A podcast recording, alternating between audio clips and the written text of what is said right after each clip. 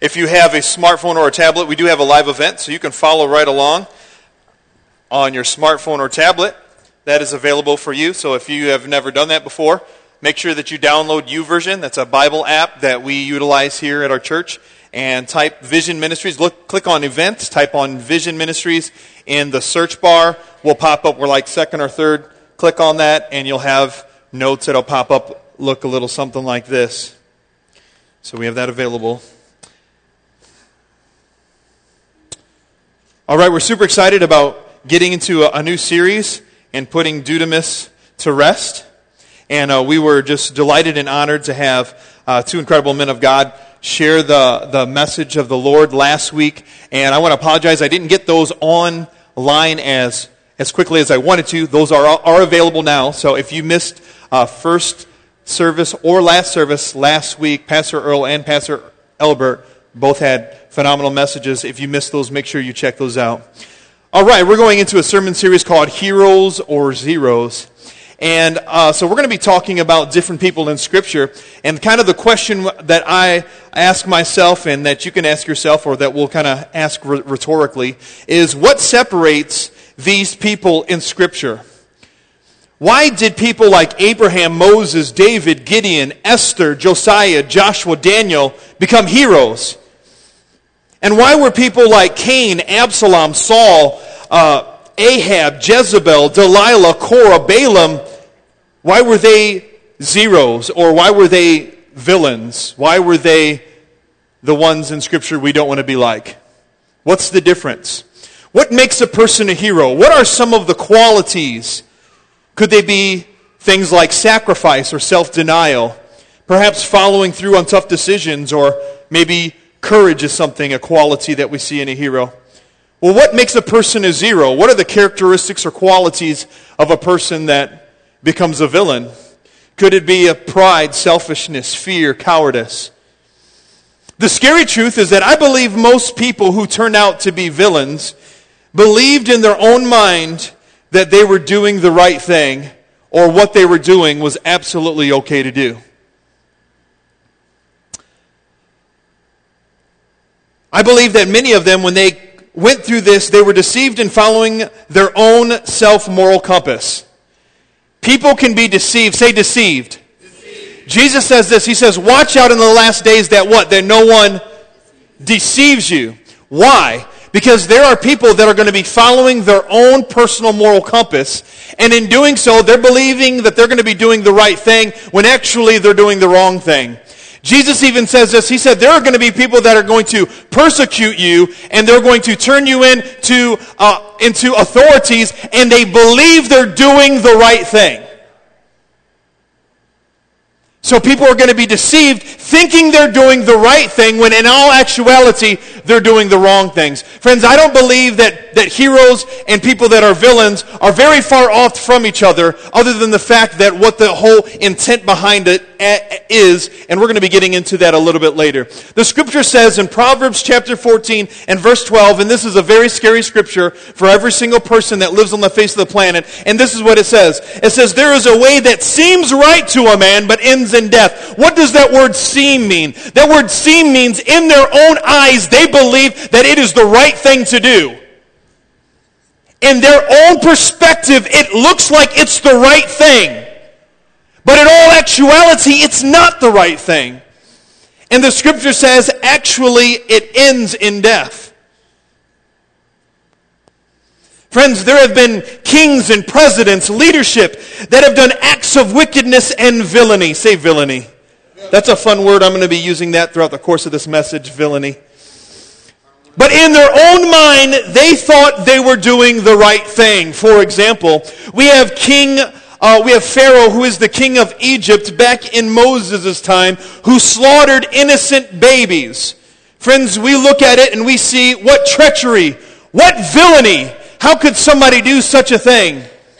But I believe that in his own mind, he probably thought that he wasn't a villain. He probably thought he was doing what's best for his people. Another example, we're going to put this, we're going extreme examples here. Another example would be Adolf Hitler. Adolf Hitler, during the Holocaust, slaughtered 6 million Jews, including women and children. I guarantee you that this man did not believe he was a villain in his own mind. No, I believe he probably thought and believed that he was doing this for the betterment of his people. You know, causing genocide. Did he in his own mind think he was a villain? I bet you he didn't.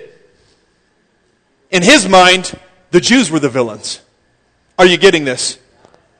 There's a way that seems right to a man, but it ends in death. These are two extreme cases indicating that, friends, without a biblical moral compass, we can do just as we see fit. We see this in Scripture. It says in Judges chapter 21 and verse 25, it said, "In those days Israel had no king. All the people," say all the people, "did whatever seemed right in their own eyes." Israel had no king. What happens when Jesus isn't reigning on the thrones and the hearts of men and women's lives? Men and women do as they seem and deem fit. Think about it. Before you were a Christ follower, what was the limit to your villainy? What was the limit of your wickedness? We wouldn't look at it as wickedness. Did you look at yourself and think, "I'm a wicked person"? Absolutely not. No way. Absolutely not. Don't throw any stones at me, but I want to go ahead and say, I bet, friends, there was a time in our life when we were a villain. Perhaps on a legal level, but here, let's just go on to a more surface level. What about the time that we talked bad about someone, or we took advantage of someone, or did someone dirty, and in their eyes, we looked like the bad guy? See, we like to put these villains as far from us, but friends, I'm going to conclude that actual villainy is a lot closer than we think. Wow. What was the fuel behind the motives of talking about somebody disrespectfully, taking advantage of someone, doing someone else dirty? What was the fuel behind that? The fuel behind all of those things are two things. Number one is pride. Number two is selfishness. Say this with me. Say pride. And selfishness. I'm going to prove this in Scripture. James chapter 4, verse 1 through 3. This is what the Scripture says. How many of us know that James is writing this book to a bunch of Christians? Raise your hand. Okay, look at this. The Scriptures are for believers. They're not for unbelievers. Because when you're an unbeliever, the Scripture makes no sense. That's why it says it's foolishness to the unbeliever. So the Scriptures are for people that are followers of Christ. Say the Scriptures are for believers, for us to live rightly.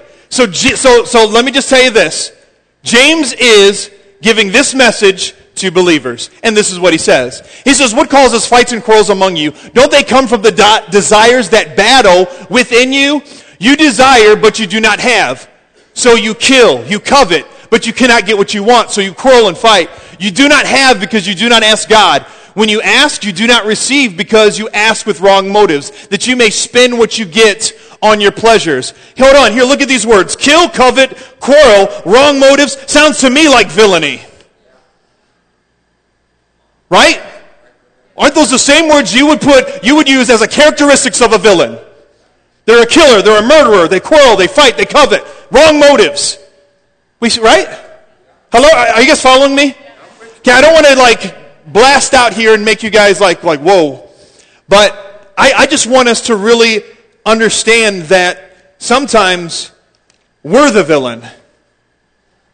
Sometimes we're the zero. Perhaps each of us has a villain inside of us that we need to destroy or put to death. You know what I would call that villain inside of us? I would call that the sinful nature. There is a sinful nature inside of you that wants to keep you from being a hero. And as long as we give our full attention to our sinful nature, friends, we're going to be a villain. I mean, and this is just a funny concept, but when you look, if you read backstories, anybody here into comic book characters or movies, or, you watch the latest Superman, Batman, any kind of man, any kind of woman, somebody that has superpowers, DC, Marvel. I mean, is there anybody in here that's on the same page with me that follows any of this stuff? Okay. Movies, the aspect, you know. I mean, if you got the comic book aspect, you're a real nerd. But if you are following the movie aspect, you're with the other millions of us. Okay, but when they do a backstory of a villain, did they always start off as a villain? No. Were they born as an evil seed? No, what happened was there were usually incidences that happened in the person's life that caused their heart to change, which was what? Their sinful nature. And then the things they started doing was all because of selfishness. So what can cause a person to have a villainous act? What changes in the heart of a man? Friends, I believe it's how well a person addresses their sinful nature. I absolutely believe. Because to be quite honest, I believe that there is a burning desire inside each and every one of us to be significant, to be a somebody, to do something with our lives. I believe there's inside every follower of Christ is not the desire to want to do evil. The desire as a follower of Christ is to follow the Lord. Correct? If you're in here in this place today, it's because you've done one or two things. Number one, you've made a commitment to Christ, and so Sunday is your way to just give a day to the Lord. Or secondly, you were drugged in here by somebody, and that's perfectly fine too. That's cool. I was drugged to church as a teenager, and now I drag my kids to church. No, but they love it. Sometimes I got to drag myself to church. Like, it just happens. Can I be honest? Yeah. Come on, somebody. Pastor's preaching honesty here. Think about it, friends. I just talked about this. We spend billions of dollars at the box office to see special people with special abilities save lives and at the end of the story become the hero. Okay, friends, we have this innate nature inside of us that even while we're kids, we pretend to fly around with capes and at the end of the day, we save the day. Because really, inside of us is this desire to want to be a hero. Inside of each and every one of us is this desire to be significant, to make a difference.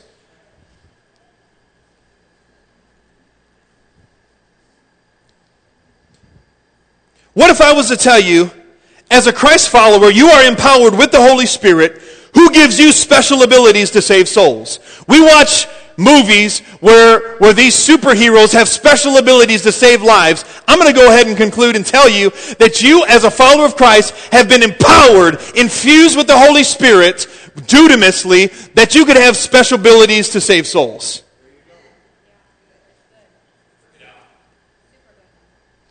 But friends, in order to do this, friends, we must press past our own selfish and villainy. Say selfishness. And villainy. Okay, everybody other than the front row right here. Say selfishness and villainy. These are the two things that are at war within us. Yeah. Now, you guys are so loud. You guys are doing great. I love having a fan base right up front, but I want the rest of the church to talk to me too. So what's the difference? What are some things? Well, here, we're going to give you, there's so much more, but I just, from the top of my head, from books I've read, from movies that I've studied, here are six characteristics that separates heroes from zeros. Here we go. Number one, heroes add value to others. True heroes will add value to others, while zeros add value to themselves. The difference between the hero and the zero in the story is the hero will add value to others while the zero wants to lift themselves up. They want to add value to themselves. Number two, heroes sacrifice themselves for others while zeros sacrifice others for their own gain. What separates a hero and a zero is a hero will sacrifice themselves. Zeros sacrifice others for themselves. Like I said, there's numerous, but here's just six fun ones. Number three, heroes do things with no need for reward. If you're a Christ follower, that's because what? Store up your treasures in heaven, right? So when we do stuff, we don't need a reward. But if you're a zero, you want full compensation and recognition of everything you do. Give me my stuff now and let me know how good I did.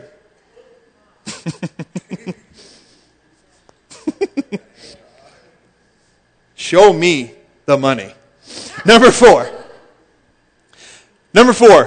Heroes press forward when it gets painful. Isn't that what we see? We watch these movies where the hero gets shot and they're still pressing on to save the day. Or they some traumatic event happens where they're like half alive and they're still pressing on. Why? Because heroes press forward when things get painful, while zeros throw in the towel when things get uncomfortable. When things get uncomfortable, they're like, I'm throwing in the towel, I quit.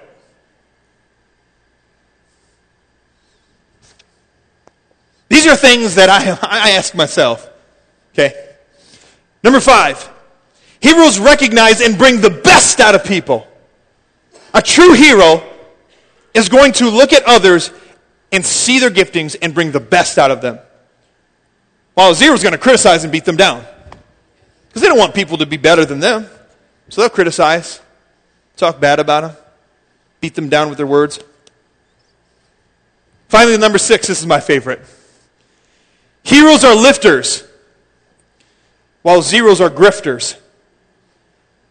A lifter is a person that lifts someone up. A grifter is somebody that takes advantage of others. Heroes are lifters. They lift people, while zeros are grifters. They take advantage of people. That's my favorite one. I thought that was cool. What, that word grifter? Yeah. Old school words. The more that selfishness is at work within our life, the closer we are to being a zero. Let me say this again, because we need to get this. The more that selfishness is at work within our life, the closer you are to being a zero. The more selfishness is at work, the closer you are to being a villain. While the more that Jesus is at work in your lives, which confronts selfishness, the closer you are to being a hero. So allow selfishness to reign in your life. In the end, you're going to be a zero. Allow Christ to reign in your life. It'll confront that selfishness. And friends, you'll be a hero. Scripture says it. Matthew chapter 16, verse 24. I have 2 scriptures and I'm going to close. This is a fast word, huh? Yeah, I like that. Hit him hard and send him home. Matthew chapter 16 and verse 24 says this. It says, Then Jesus said to his disciples, Whoever wants to be my disciple must deny themselves, take up their cross, and follow me. This is a scripture on Wednesday, a few Wednesdays ago, that we were breaking down just the different aspects of denying ourselves, taking up our cross, and following him. But friends, the very first thing that Christ says is we must deny ourselves. Friends, that's hard. It is. I stand up here telling you it's hard for me to deny myself. It is. It's hard. It's hard to tell yourself no. If anyone here is a master at telling themselves no, you got a massive disciplined life, and I need to be studying your life. Because I'm telling you, it's the hardest part of following Christ is telling yourself no. It's not saying yes to God, because there's benefits of saying yes to God. When you say yes to God, the benefits flow. The blessings flow. But when you say no to yourself, that's the hard part. That's where people have the hardest time, is saying no to themselves. Because we live in a self-consuming society that we have everything at disposal for us. You're hungry? Go to McDonald's. You need information? Get on the internet. I mean, we just have everything that's just so readily available to us. So why in the world would we tell ourselves no? When I was asking the Lord this a number of years ago, and this is something that I kind of felt, and I'll share it with you, and it's just a concept. Say concept. Concept. When I was just praying one time, and I just kind of felt the Lord kind of just give me kind of this idea. Okay, like the difference between a rich man and a poor man. Okay, every person in here in America is rich. I don't care how much money's in your bank. You have food, clothing, and shelter, and water, and you're healthy. You got health. You can go to all of us. We have those available to us. Whether we utilize that or not, that's on you. But America is the richest people on the planet. So just take that into perspective. When I'm saying this, you're not the poor man, you're the rich man, okay? Okay. Rich man and poor man, okay? Just thinking about You know, the rich man has, and that's why it says it's hard for rich men to enter in the kingdom of heaven, because rich men have all of these things that fight for their attention. The scripture says, it says the rich man goes to bed thinking about their many, many possessions. The poor man falls asleep, doesn't worry about anything. Yeah, so I was kind of speaking to the Lord about this idea, and the Bible talks about being poor in spirit. Okay, but for the most part, all of us are rich. So God, what is pleasing to you? You know, and so I just can't think of this concept. Is it the, you know, sacrifice? Is it the person that doesn't have anything to give up? Or is it the person that has everything available to them, but they say no to it to give it up? I believe it was one of the reasons why God exalted Moses. It was because Moses had the riches of Egypt at his disposal, the scripture says, but he chose not to. Are you getting this? Are you getting this? God could have raised up any slave and used them as a he absolutely could. But God took a person, allowed them to have everything, they had to deny everything, kicked them off into the desert, and then gave them everything back. Gave them freedom, deliverance. God is our most special treasured possession. Gave them the presence of the Lord, best thing ever, and everything. So when I think about this denying ourselves as Americans, friends, this is as a man of God, as a pastor, it's hard for me to deny myself. When I'm hungry, I eat. When I'm tired, I sleep. When I want to watch TV, I watch it. Right? When I want to make love, I make love. I mean, you know what I'm saying? Come on. I'm just going to, everything that a person has inside their circle. Now, are any of these things wrong? Absolutely not. God gave us food. God gave us sleep. God gave us companionship, all for pleasure. So why in the world would I deny myself? It's awful quiet in here. I'm not saying any of these things are wrong. I'm just saying as Americans, it's really hard for us to deny ourselves. Amen. That's all I'm saying. I have a hard time. The Lord actually has been dealing with this with me all week. I've been preaching myself about self-denial. I'm like, Lord, maybe I need to call our church to a fast because just, ugh. Anyways, I don't want to do it because I feel the Lord convicting me about something. Have all you guys suffer with me? That would be awesome. Everybody, the Lord's calling us to a fast. Because this is the friends, this is the thing. We're either going to live a life of self-denial or we're going to live a life of self-will. Wow. We're going to live a life of self-denial or we're going to live a life of self-will. And that's what separates heroes from zeros. That's what separates heroes from villains. Self-denial or self-will. Last scripture. Matthew chapter 23, verse 12. This is tough. Man, we were supposed to have an encouraging message this week, Pastor Joy. What the heck is wrong with me? Lord, I feel like I'm slapping people. I need to slap myself. Matthew chapter 23, verse 12. It says, "For those who exalt themselves will be humbled, but those who humble themselves will be exalted."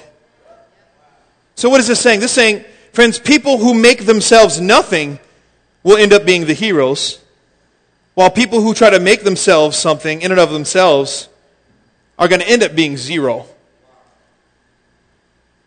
So we're doing this series, and it's going to be, this was just kind of an intro message, and we're going to be talking about, especially Old Testament people, that were heroes. What made them heroes? And maybe we'll talk about some people that really blew it, and they became zeros. And what was it? What was it in their life that caused them to blow it big time, where they had all the potential, but then they started following self-will instead of self-denial? So friends, ask yourselves today, are you living like a hero, or are you living like a zero? Stand to your feet with me, if you will.